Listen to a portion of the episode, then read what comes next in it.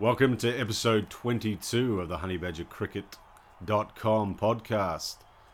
Please visit our sponsor. It's obviously honeybadgercricket.com. And we've got a new sponsor on board this week, sportstrader1.co.nz.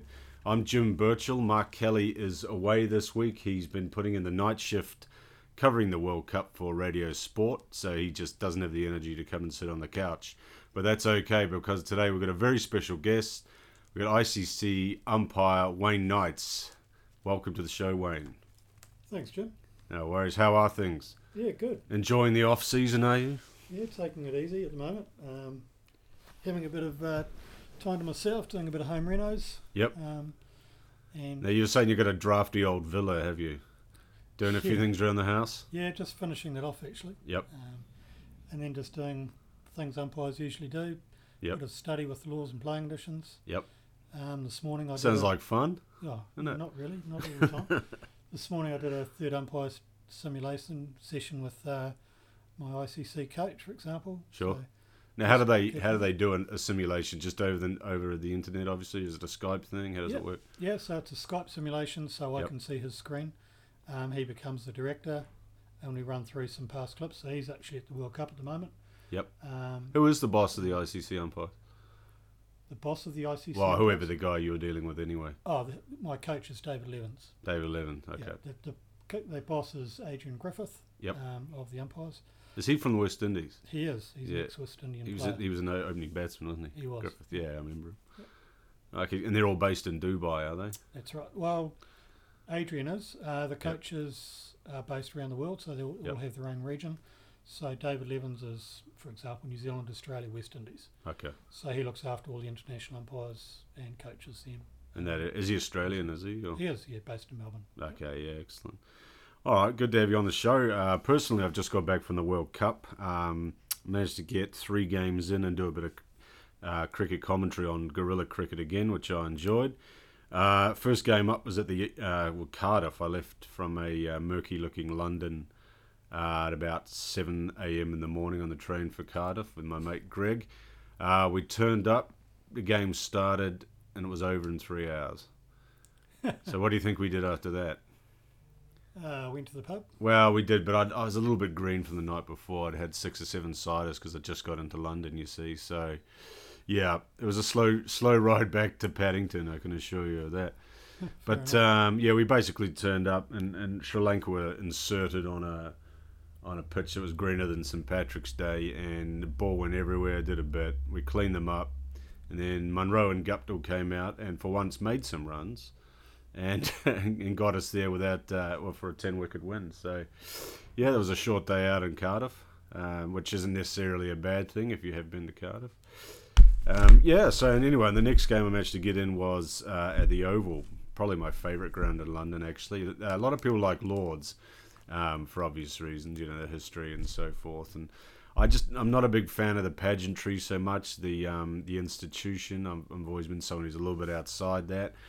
So uh, for me, the Oval feels a bit more real, more cosmopolitan. Obviously, it used to be a um, you know area of West Indian immigrants and so forth. So some of the you know some of the supporting you know got got pretty hectic back in the day, especially when the West Indies were at their uh, height of their powers. Uh, so I enjoyed my day out at the Oval. It was a bit cold. The, the weather was a bit moody the whole time I was over there. Actually, it seems to be on the improve from what I've seen on the uh, TV the past couple of nights. Um, Bangladeshi supporters, awesome. Just just into the game, no hostility or anything like that. You know, for people that don't drink booze, they have a lot of enthusiasm. what do you put that down to? Oh, just absolute passion for the game, Yep. completely. Um, Yep. I think anyone from that part of the world, um, India, Sri Lanka, Bangladesh, Pakistan, Tower they Hamlets. have a complete. They just have a complete passion for the game Yeah. through and through. Yeah. Yeah. Okay. It's it is. I mean, I've heard people from the subcontinent describe it as a, as their other religion, so to speak, and that really is the case, isn't it? Uh, very much so. Um, I mean, I've heard plenty of stories about um, a lot of uh, middle-aged men waiting outside hotels just to see their favourite player. Really. Um, which Have you had any middle-aged men waiting outside your hotel? no, I haven't. Oh, that's thankfully. disappointing, isn't it? Um, not really. What about groupies? Is there any groupies on the umpire tour? Uh, no, No, d- thankfully. doesn't seem to attract them, does it? no. which is uh, not necessarily a bad thing. Bit disappointing, isn't it? You know, after that whole um, uh, Peter Plumley Walker episode, obviously we'd uh, had to tighten up tighten up security a little bit around the uh, officials. Before my time, John. Before my time. Absolutely. Um, now, being an official, obviously you're above reproach because that's how you get involved. You know, in, in the big stuff, they don't appoint you to ICC level games unless you're of the utmost character and that sort of stuff.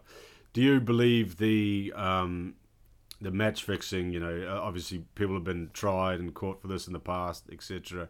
Lou Vincent. Um, do you believe this sort of thing's still going on?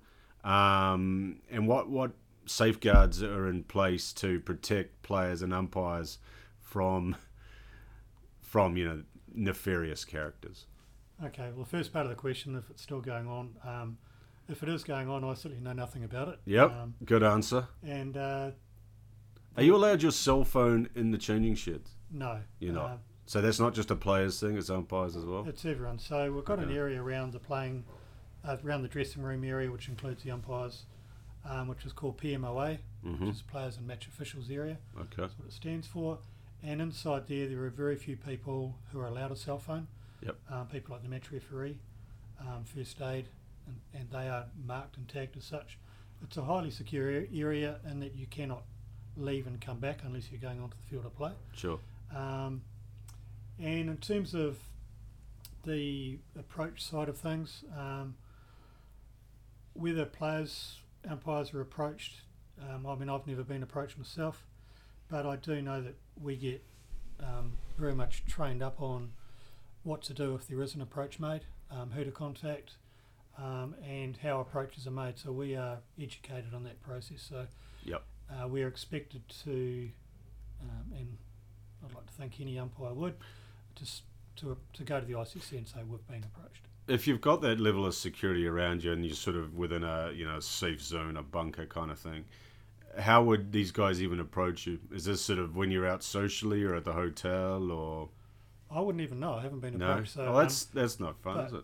um, no. I think um, yeah, probably uh, I would imagine away from the ground, coming Yeah. coming to the ground maybe the day before or whatever. I don't know um, Yeah. how it's done, but For pitch and weather information, yeah, Th- that old chestnut. yeah, I guess so. Yeah. Um, but Do you get to look at the strip the day before or the you know before everyone else does? um, well, the day before we pretty much always go to the ground for a ground inspection. Okay. Um, it's not just to look at the pitch. Is that to get the lay of the land or sort of Yep, just to make sure that um, everything's in place, ready to go. Yep. Even down to the sight screens are in the right position. Yep. Third umpire room's all set up, ready to go. We do a bit of testing with that to make sure that's working. Have a look at the pitch itself, talk to the ground staff around the weather conditions, and we'll also have a meeting with the event staff around the actual process of the day, um, what's going to happen outside of cricket, um, and so we're well informed. We know what's going to happen on the day. We know what to expect. everyone knows their role? Yep. Just gets on with things. Yeah, so it's all part of the preparation. Well, at that point, we'll quite often do some role plays on Mhm. field um, with the coach. Some acting. Scenario, well, some Yeah. scenarios, um, and uh, it just sort of gets you into the mood and Yeah. the actual environment. What's an example of a scenario? Um, well, a good one that happened last year actually was, ironically enough, we had um, a couple of, of the elite panel guys over. Um, one of them was Nigel Long, and we did a scenario of what we call a double play. Well, we know we don't have double plays in cricket, but Be awesome if you did that. Well, yeah, it would be. I've thought of. When I used to T20s. be involved with Last Man Stands, we had the double play. The the rule's since been uh, rescinded, but it was it got quite exciting when guys one guy get caught and the non-striker would forget that he had to get back to his ground, Yeah, and obviously he could get run out then. So that was good times. But I think they got rid of it because no one liked it. And if you've only got eight batsmen and you lose two and and one hit, you know it's uh, it's it's not good. it's a bit of a deal breaker. It's a deal breaker. Absolutely. Sorry. So keep going. No, that's all right. So um, we did a, a scenario where there's an LBW appeal. Obviously, it's DRS, so umpire turns it down, and then the batsman run a single, um, and then there's a run out situation as well. Mhm. So we go through the process. We're going up to the third umpire. Okay, and I won't go into the ifs, buts, and maybes, but there's a different process as to whether it's the same batsman, whether runs would have been scored or not, as to whether you do the DRS review first or the umpire a view on the run out first. hmm So we went through a whole different bunch of scenarios on that um, with LBW run out stumping different batsmen, and ironically enough, the very next day, one of those situations happened. Was that right? So for Nigel Long, Yep. he said afterwards when he when it came up to him, he was real happy because he'd just he'd just done it the day before. He knew exactly what to do. So the timing in that case just happened to be brilliant. But yeah.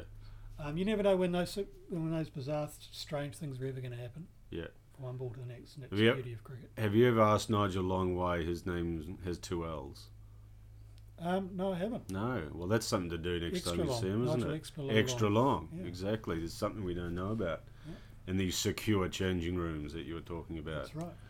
Good. Yeah. So anyway, I enjoyed my time at the World Cup and doing a bit of uh, commentary. The, as I said, the weather was moody. It was cold. It wasn't. It wasn't. You know, there's a lot of sleet, a lot of rain, that sort of thing. But hopefully for the rest of the tournament, things won't get uh, weather interrupted. It's a funny time of year in the UK. The start of summer as well. It, it can be pretty moody and temperamental. Um, yeah, as long as the finals, I suppose, uh, are all good, then we're in business. Who do you think's going to make the final? Is a big question. Or the top four. Give me a top four. Well, it's not up to me. I think um, I think India and Australia are pretty much shoes shooing for the final itself. Yep. Um, Star Sports will make that happen. Sorry. Well, um, I certainly won't have anything to do with it. As for the other two, um, I'd really like to think New Zealand will make it. Yep. And um, then I guess at the moment it looks like either Pakistan or England. Um, Do you think New Zealand are looking a bit more vulnerable after that? Not just because they lost the other night, but but they seem to be steadfast, no pun intended, in not changing their team. well, you know, I'm not a selector. Um, so But a it's pretty story much came my out this comment. morning, didn't it? There's another story came out this morning that Gary Stead said, "No, we're sticking with the same team. That's it. There's no flexibility on it." Saying we're on, you know, we're on a roll. It's too late to change the game. we the, our next game's too big. Obviously, you can see Australians. Um, I just found that bizarre. I thought that we, you got to get these blinkers off. I mean, we didn't change our team in the last World Cup. It is a bit of a New Zealand tradition, isn't it? Because I think even going back to '92, we didn't we didn't play, with the exception of I think one game maybe Willie Watson filled in or something like that. But aside from that, we're the same eleven the whole tournament, and we we went straight through. So we're obviously big on continuity, and which is important in tournament play. But I think if you've got Colin Munro's been much maligned, uh, excuse me, this week. Um, well, not just this week, this whole tournament. He generally is maligned anyway um, for missing out a couple of times. But it, to me, he's just looking like a walking wicket, and I don't, I don't think we can go into another game having a guy who's just looking that vulnerable because Gupta isn't scoring runs either. Um, I think there's got to be a change. there. I think Henry Nichols has to play, and I think I realise he's been injured, but he's available now, um, and he's an experienced player. He's been around long enough that he can handle the journal. You know what I mean? Tom Latham's looking shaky for me. I'm wondering if they'd look at a, a, a flip with him and Tom Blundell, but who was in good nick in the warm-up games, but hasn't played a game so far in the World Cup, which will count against him. And what if someone pulls a hammy on the on the morning Tim Southey hasn't bowled a ball in the tournament? Neither is a Shoddy. No, I think one of the problems I've got right at the moment is that the next two games are Australia and England. Yep. Um, so I think we might, might have dodged a bullet with India. Who knows what, what would have happened with that game. Mhm. Um, but it looks like there's, there's, a, there's a chance they may just have to win one of those next two games. Yep. Um, and to, well, they, if they win one of the next two games, they're definitely through. Um, they But I can still suppose go it's- through without, but it's, it's now comes pretty critical time. I, th- I think it's a battle though. Is the status quo the right way to go? Um, you know, or do you actually, if you need to win a game, you can't afford to have the opening partnership failing all the time. Yeah, well, for me, it's a bit of horses for courses. Yeah. Um, is the way I look at things. The way I look at, I mean, I'm not a selector, but the way I look at selection of any team is that you've always got a core group, and then outside of that core group, it becomes a horses for courses in terms of let's look at the pitch conditions, let's look at who we're playing, Yeah. um, how are we going to combat this player or that player, and which players are we going to use to do it, and what's Mm-hmm. the plan. So, um, yeah, as I say, I'm not a commentator, uh, uh, selector, I should say, but. Um, Not yet, because you do get some pretty good insight standing out there, don't you? Uh, yeah, you You have selectors certainly- come up and ask you things about players. I've had that from time to time when I used to do some umpiring. Yeah, no, we do. Um, Gavin Larson is uh, chairman of selectors in New Zealand, and Yep. there's always uh, some fun debates with him. Um, he's a good man. We get on pretty well, and he does ask questions, as do the other um, the other guys having a look at certain players. Yep. And they just want to know sort of you know how the how is the, how do they react to a situation more so? Mm-hmm. Um, where's their front foot landing? Just things like that, Mm-hmm. where it's hard to tell from the boundaries. Yep. Boundary rope, but um, and we'll we'll quite happily share information of what we can. So Oh, that's excellent because you know if a guy's stuttering a little bit in his run up or you know and that's affecting his no balling or he's getting close to the line or he's miles back from the line obviously that just little things tweaks like that can can you know put someone who's bowling trash into you know turn someone into who's, who's getting it right you know putting it in the right areas back of a length and that sort of stuff sure. because you know, 'cause bowlers sometimes just wake up and get sort of the yips, don't they? I know that you're a golfer, so you're well aware of the yips. Maybe not in Too your well game. aware. Yeah, too It's a well bit aware. harsh, isn't it?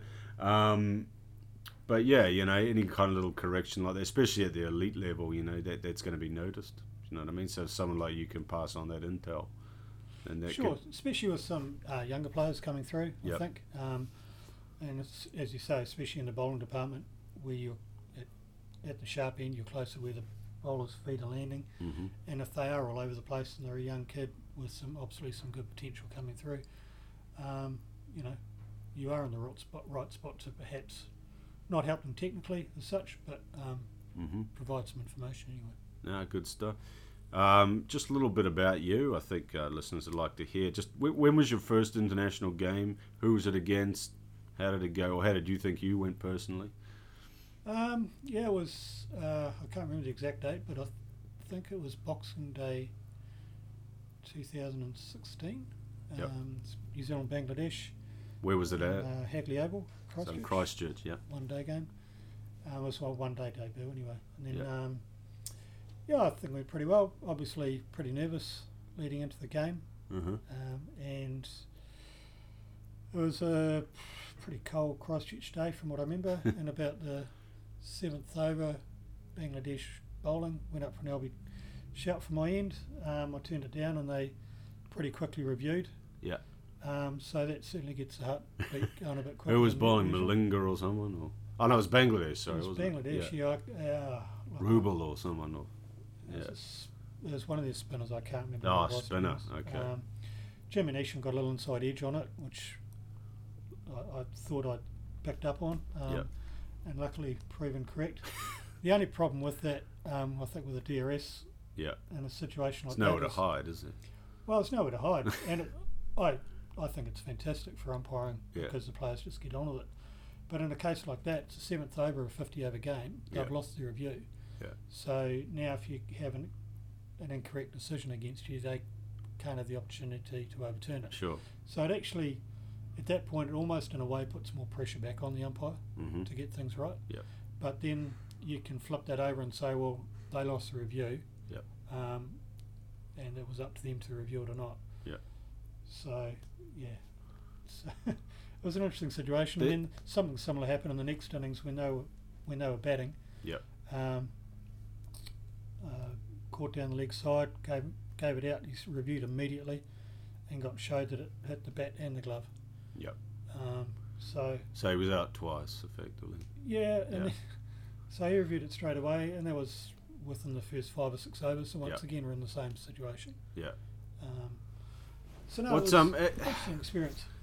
Do you put it this way, just in terms of decision making, when they decide to review it, you're usually pretty confident because you've made your decision that you've got it right.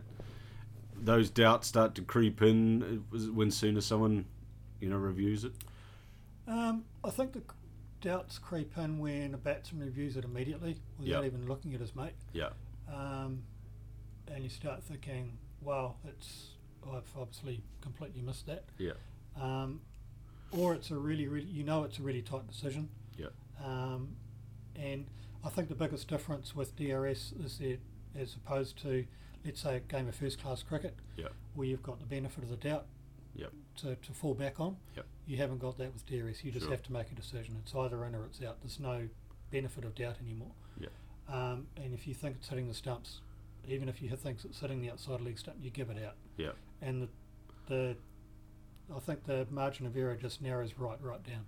Speaking, um, we were speaking earlier about Nigel Lalong. Um, I remember him giving an LBW uh, of Neil Fachner, um, who was bowling to. I'm just trying to remember who we were playing at the time.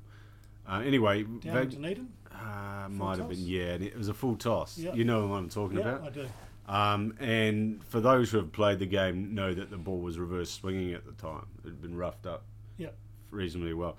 And Nigel Long, I, I assume, is a former player um, and, and would know that. And he took that into consideration, but our friend DRS didn't take that into consideration and said that it was missing. And to the layman, it looked pretty adjacent, you know, especially if the ball was coming back. You know, its trajectory was the opposite of what DRS had predicted.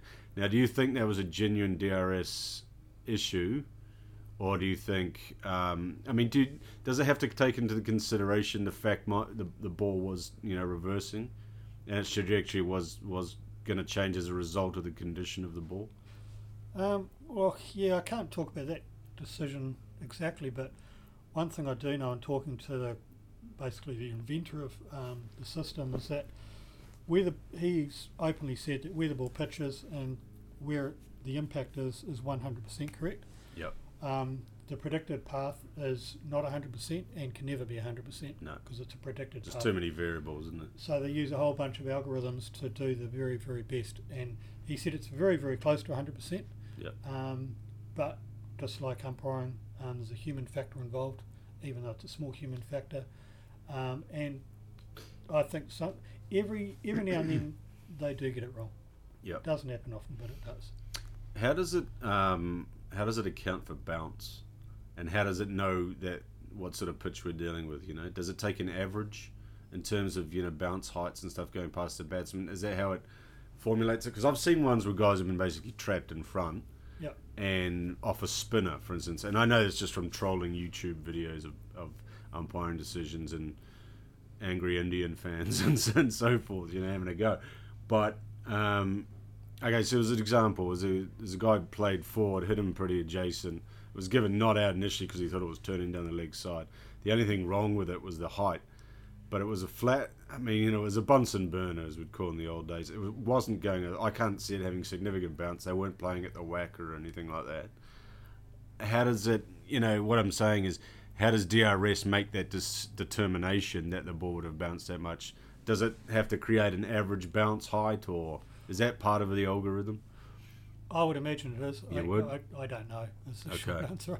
yeah Um, and how does it work with, if the pitch is, va- has variable bounce Well, I think it's, I would imagine it's ball by ball Yeah. um, setup. Yeah. So they'll take the pace of the ball into account. Yeah. Where it's pitched, um, what's happened after it's immediately after it's pitched. Yeah. And then continue that angle going.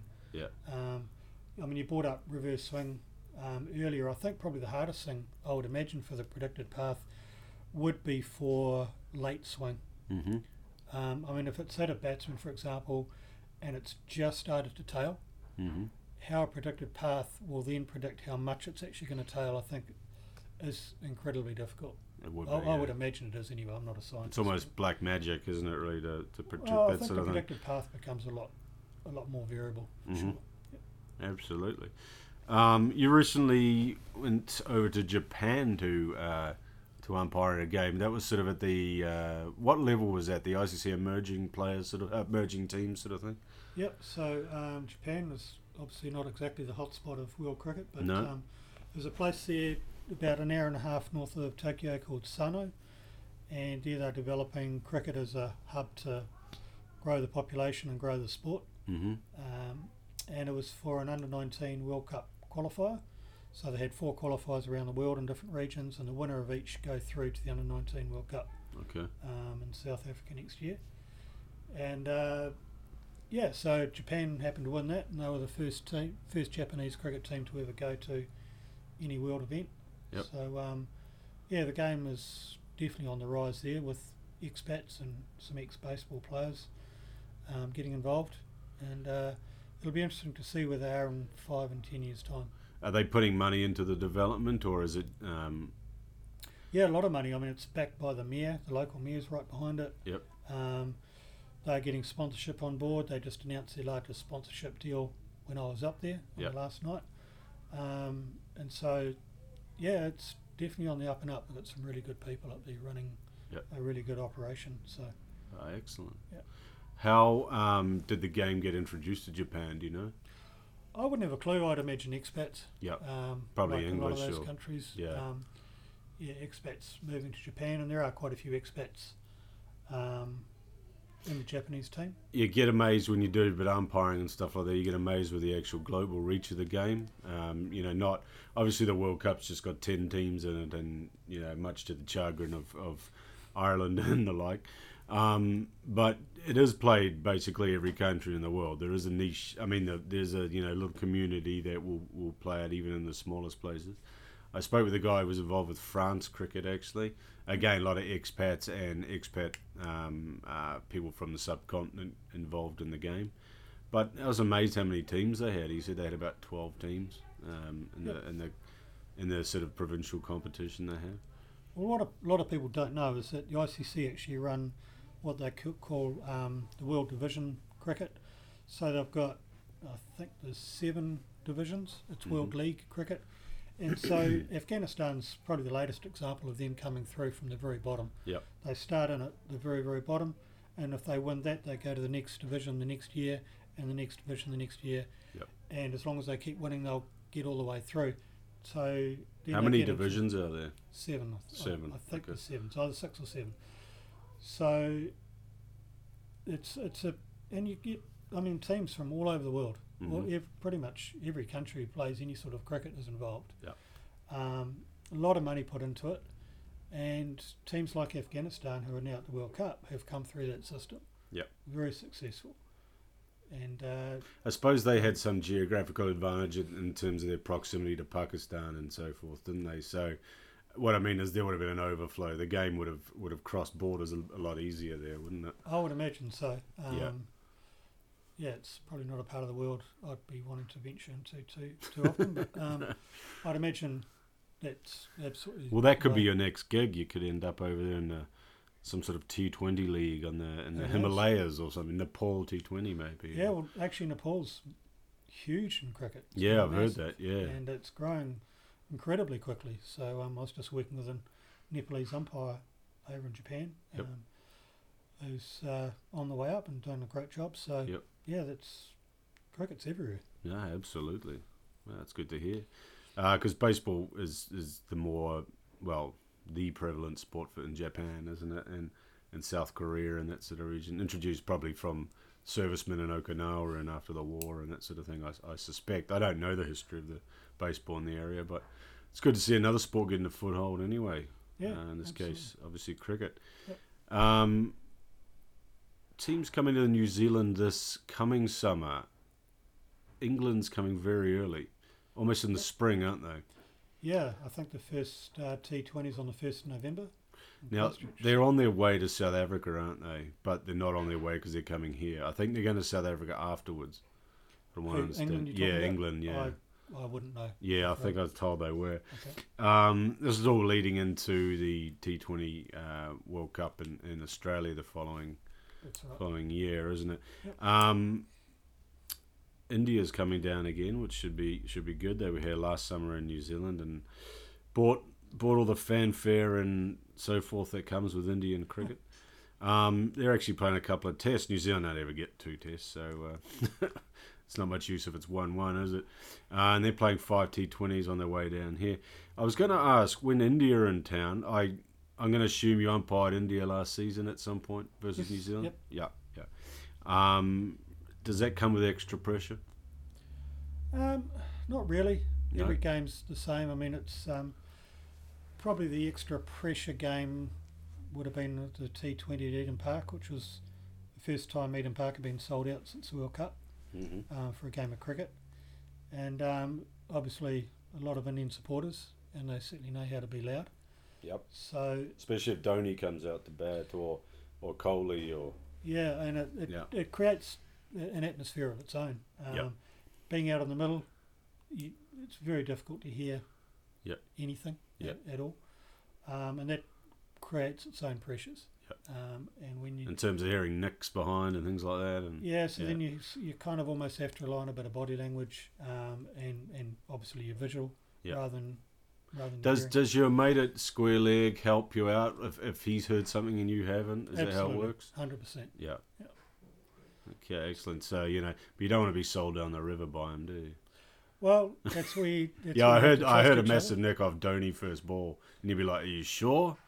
Serious man, are you sure? Just in case, you know." I'd be worried, eh? I'd be worried. you know, the the Vorpal reception he gets it coming off the field. Yeah, you don't want a million Indians uh, No, coming up no. and giving Donny out. That's for sure. Uh, there's 13 T20s actually in the next uh, New Zealand set. 13. Yeah, it's a lot. Jesus, and then they're off to uh, the bo- well, they've got the Boxing Day test in Australia, haven't they? So we're playing three tests in Australia. Is that correct? That's right. yeah. yep. Okay. Well, that I think should be there's- something to do. Melbourne, Perth, and Sydney off the top of my head. Yeah. Yeah. And everyone have the usual juggling act of going up to the beach on Boxing Day or watching New Zealand Australia at Melbourne. You know? Well, these days Yep. you can do both, John. Exactly. Well, on your phone, I suppose. That's right. As long as the Wi-Fi isn't too sketchy, sort of up up north, are probably okay. Oh, that's excellent. Um, what do you do in your time off umpiring? You, you said you were doing some stuff around the house. Is there Any other interests? I know you're a keen golfer. Yeah, I play a bit of golf. Um, Play a lot of squash at the moment. Play Mhm. squash three times a week. I find it's really good for aerobic fitness. That's a sweaty game, squash, isn't yeah, it? no. Yeah. it's, uh, an hour on the squash court um, is about as good a aerobic workout I reckon as you can get. Yeah. Um, oh, I do a little bit of gym work. Yep. Um, Anything specific do the umpires get given a, a fitness program or? Um, well, I I don't, but No. you can do. Um, Yep. Through New Zealand Cricket, they will they'll give you programs. I mean, I've been through a few sessions and workshops and stuff in the past. Yep. Uh, a lot of stretching routines and things like that. Um, as the body gets older, it gets a bit less less, less flexible, um, and obviously lower back and things like that. Those sort of key areas. If you Just can- for standing around, you know, you, Yeah. you're getting those sort of attrition from that. Yeah, so I mean, I'm firmly of the belief that the, f- the fitter you are, um, physically, the fitter you are mentally, and the better you'll be as, as an umpire. Absolutely. Um, have you ever thought about taking out one of those little golf stools? I Yeah, have okay. actually. Yeah. Yeah. Now that um, because I remember we used to have a teacher when I was at Auckland Grammar and I was about thirteen playing for whatever team and and a teacher used to sit on those golf uh, golf chairs all day. Just the ones you stick into the ground, the yeah, pitch ones. Square Yeah, leg, yeah. I've definitely thought of doing that. That's Um, a hell of an idea, isn't it? yeah. I mean, that wouldn't be part of the game, wouldn't be part of the spirit of the game, would it? Not really. Because the um, ball could hit the, the chair and prevent a boundary, and all these sort of permutations would come into it, I wouldn't guess it? So. Well, balls can an umpire as well. So Yeah. yeah, but um, it would be nice if that was if that was the case. you know, What, what chance- about your prep? We talked a little bit about the preparation uh, that you you do the day before when you're meeting with with um, ground officials and TV people and and coaches and so forth. What about on the actual morning before the game? Say we're starting at 10:30, 11 a.m. What are you doing as soon as you get up from there? Um, I pretty much just try and do the same as I do any other morning. Yep. Um, I don't really try to change too much. Some umpires do, like a lot of a lot of the umpires will just not drink any alcohol the night before, for example. Yep. Um, for me, I'll pretty much always have one glass of wine with dinner, and I'll do the same as that as I always do. So you can't get Try rat not to ass change. though, obviously, can you? No, No. no, definitely not. Um, so I'll, I'll just try not to change too much. Jim, just have breakfast, do what you need to do, make sure you all your kit's in order, everything's ready to go. Um, obviously, nerves are jangling around. Do you double check you've remembered your pants and things like that? Yes. Yeah, you've got to, don't you? Well, Do you have a backup you pair don't as well? really- What if you what if you split them on the field or something? What happens then? Uh, I don't know. It's never happened. To be fair, Ah, you better Um, touch wood because there you go. that, that could happen. I could maybe I maybe I should take a second pair from now. I, on. yeah, I think and it's if it best. happens, I can say, "Well, this is this is Jim's doing." exactly. You'll thank me later, won't you? when you got split pants at Eden Park and you're running off and going, you know, sorry, I'll be back in a minute, and the whole crowd would laugh at you and think Yeah. about that. Well, black underwear, so that always helps. It does, I Yeah, you suppose. won't- Yeah. You won't be, yeah, you won't be seen too too bad. So you have thought about it then? no, No. okay. So you don't want to be wearing women's underwear accidentally or anything like that if if that's your scene. no Just in idea. case It's that not my happens. scene, no. No. Um, but no, I wouldn't imagine you'd probably want to. No, absolutely. Oh, that's been very concise. I'm uh, really interested. Um, and I'm sure a lot of people are in terms of getting involved in umpiring. Um, if someone, obviously, we're in Auckland, New Zealand, but uh, so we can only speak in that regard. But if someone wanted to get involved in umpiring, um, tell us a little bit about the benefits, apart from you, who's, who's put in the grind and is is umpiring at an elite level. Um, if someone wants to umpi- umpire their local club team, or, or best place to start with it, with their kids on a Saturday morning, something like that, or Well, there's a few different avenues. One is just that Yeah. um, you got kids involved in the game. You do a bit of um, age group umpiring, and you think, well, that, I quite enjoy that. Yep. Kids grow up, and then you can move on into umpiring the more senior grades if you want to. Um, there's obviously ex-players as well, Yep. um, and more ex-players are being encouraged to get into umpiring as a uh, post-playing career option. sure. Um, but I mean, it's it's not too hard. All you got to do is look up your local association online, Yep. find out who to contact, make the phone call. Um, most associations will have weekly or fortnightly meetings. Yep. Turn up there. Um, obviously, do some exam training, Yep. laws and knowledge, laws and playing conditions That would help, wouldn't all it? that fascinating stuff. um, but at the end of the day, you've got to know that stuff. Um, e- you know, even Yeah. at the, the, the core grassroots of the game. I know, I know from um, uh, doing a bit myself that there's there's two types of umpire. There's there's some guys that can quote the the Bible of umpiring just verbatim, you know, the laws, law forty two onwards, uh, verba- and then there's guys that have to refer to it. But I suppose if you've got, you know, but there's two types of umpire, isn't there? There's there's kind of guys who are a bit more authoritarian, you know, and and good, um, you know, with the ticking the boxes and playing by the rules and stuff. And then there's guys who are better at the man management sort of side of things. It's probably finding gelling the two together. To for someone in your position, you you really have to gel the two together, wouldn't you? Uh, you got to be flexible with players' personalities and realize that the game's for them and it's not for you. Correct? Yeah, it's really interesting that the different stages um, of going through umpiring from grassroots cricket. I think, um, well, I know at the higher levels, um, the expectation is that um, you are there to umpire the game and the players need to respect it and they need to respect your role in the game. hmm Um, But there's and- nothing worse than an umpire that tells you off all the time. Isn't there? No, I know that, but players' behaviour these days, when the TV cameras are rolling, uh, i- is generally pretty good.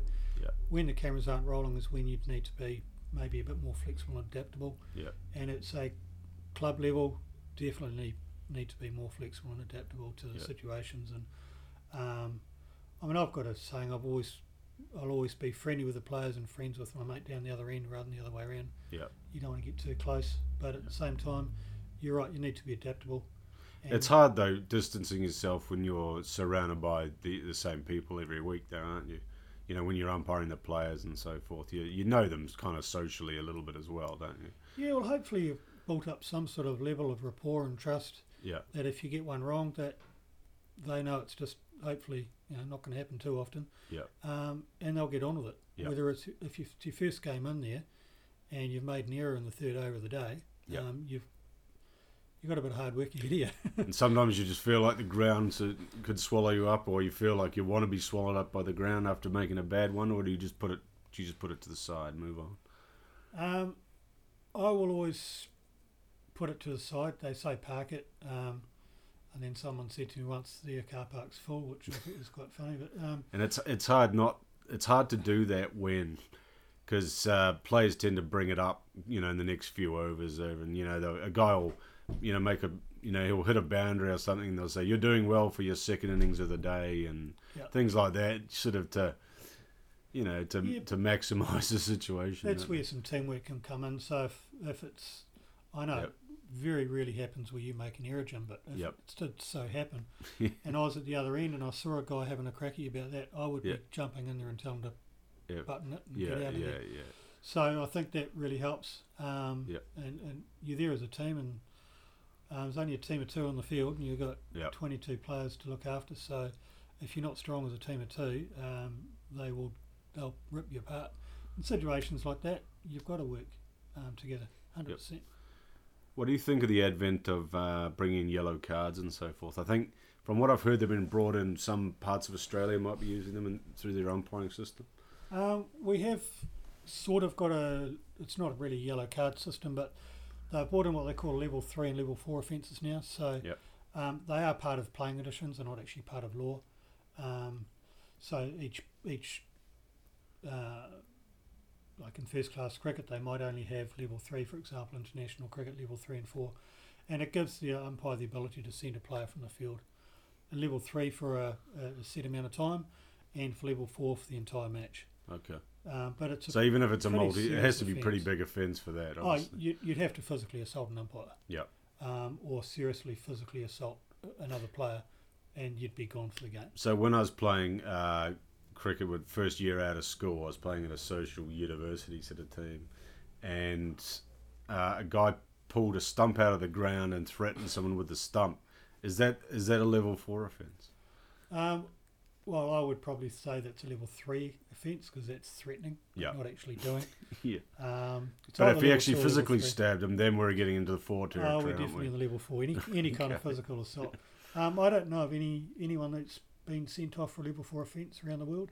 No. Um, it's more just a, a backstop, I reckon. Yeah. For, it is there if it if it needs to happen, if it Yeah. needs to be implemented. But um, because some of those social games you see at the Auckland Domain on a Saturday and so forth can get can get pretty hairy, can't they? You player know, umpires. yeah, player umpires have a lot to do with that. Oh, but- see, I mean, I've got a theory um, with player umpires because I think the biggest problem with player umpires is the LBW. Yep. Because Um, no one's ever out. Yep. Right. Um, and I, I don't know whether it would work or not, but I just think if you took the um, took the LBW law out of the game to a point where you can only be out of LBW if you're not playing a shot. Yep. Okay, so it, I think it has to be there because otherwise you can just shoulder arms to a straight one and keep on batting. Yep. Um, I think if you if you're playing a shot, it, it, it can't be out. And I think with player umpires, it would solve a lot of issues. That's actually the smartest thing I've heard today. Oh wow! That absolutely You haven't is. heard That much is. today, have you? You should pitch that to Auckland cricket maybe, and there Well, are it's few, just few something less I'll talk scraps about. on the field this season. You know, That's all right. All right, so well, thanks for joining us today, Wayne. Uh, very enthralling um, and insightful. I'm sure a lot of people don't know what goes on behind closed doors in terms of umpiring and so forth, and and today was a bit of an eye opener for them. So that was excellent. Um, we just touched on it earlier. Just touched on it earlier. Um, if you do want to get involved in umpiring in Auckland, give Auckland Cricket, give Doug Cowie, umpire administrator, uh, call. I don't know his phone numbers, but I think his email is uh, d.cowie at Auckland Cricket, something like that. Anyway, send Doug an email, tell him Jim sent you, uh, and we'll see if we can see you out in the middle this coming season. Cheers, Wayne. Good day. Thanks, Jim.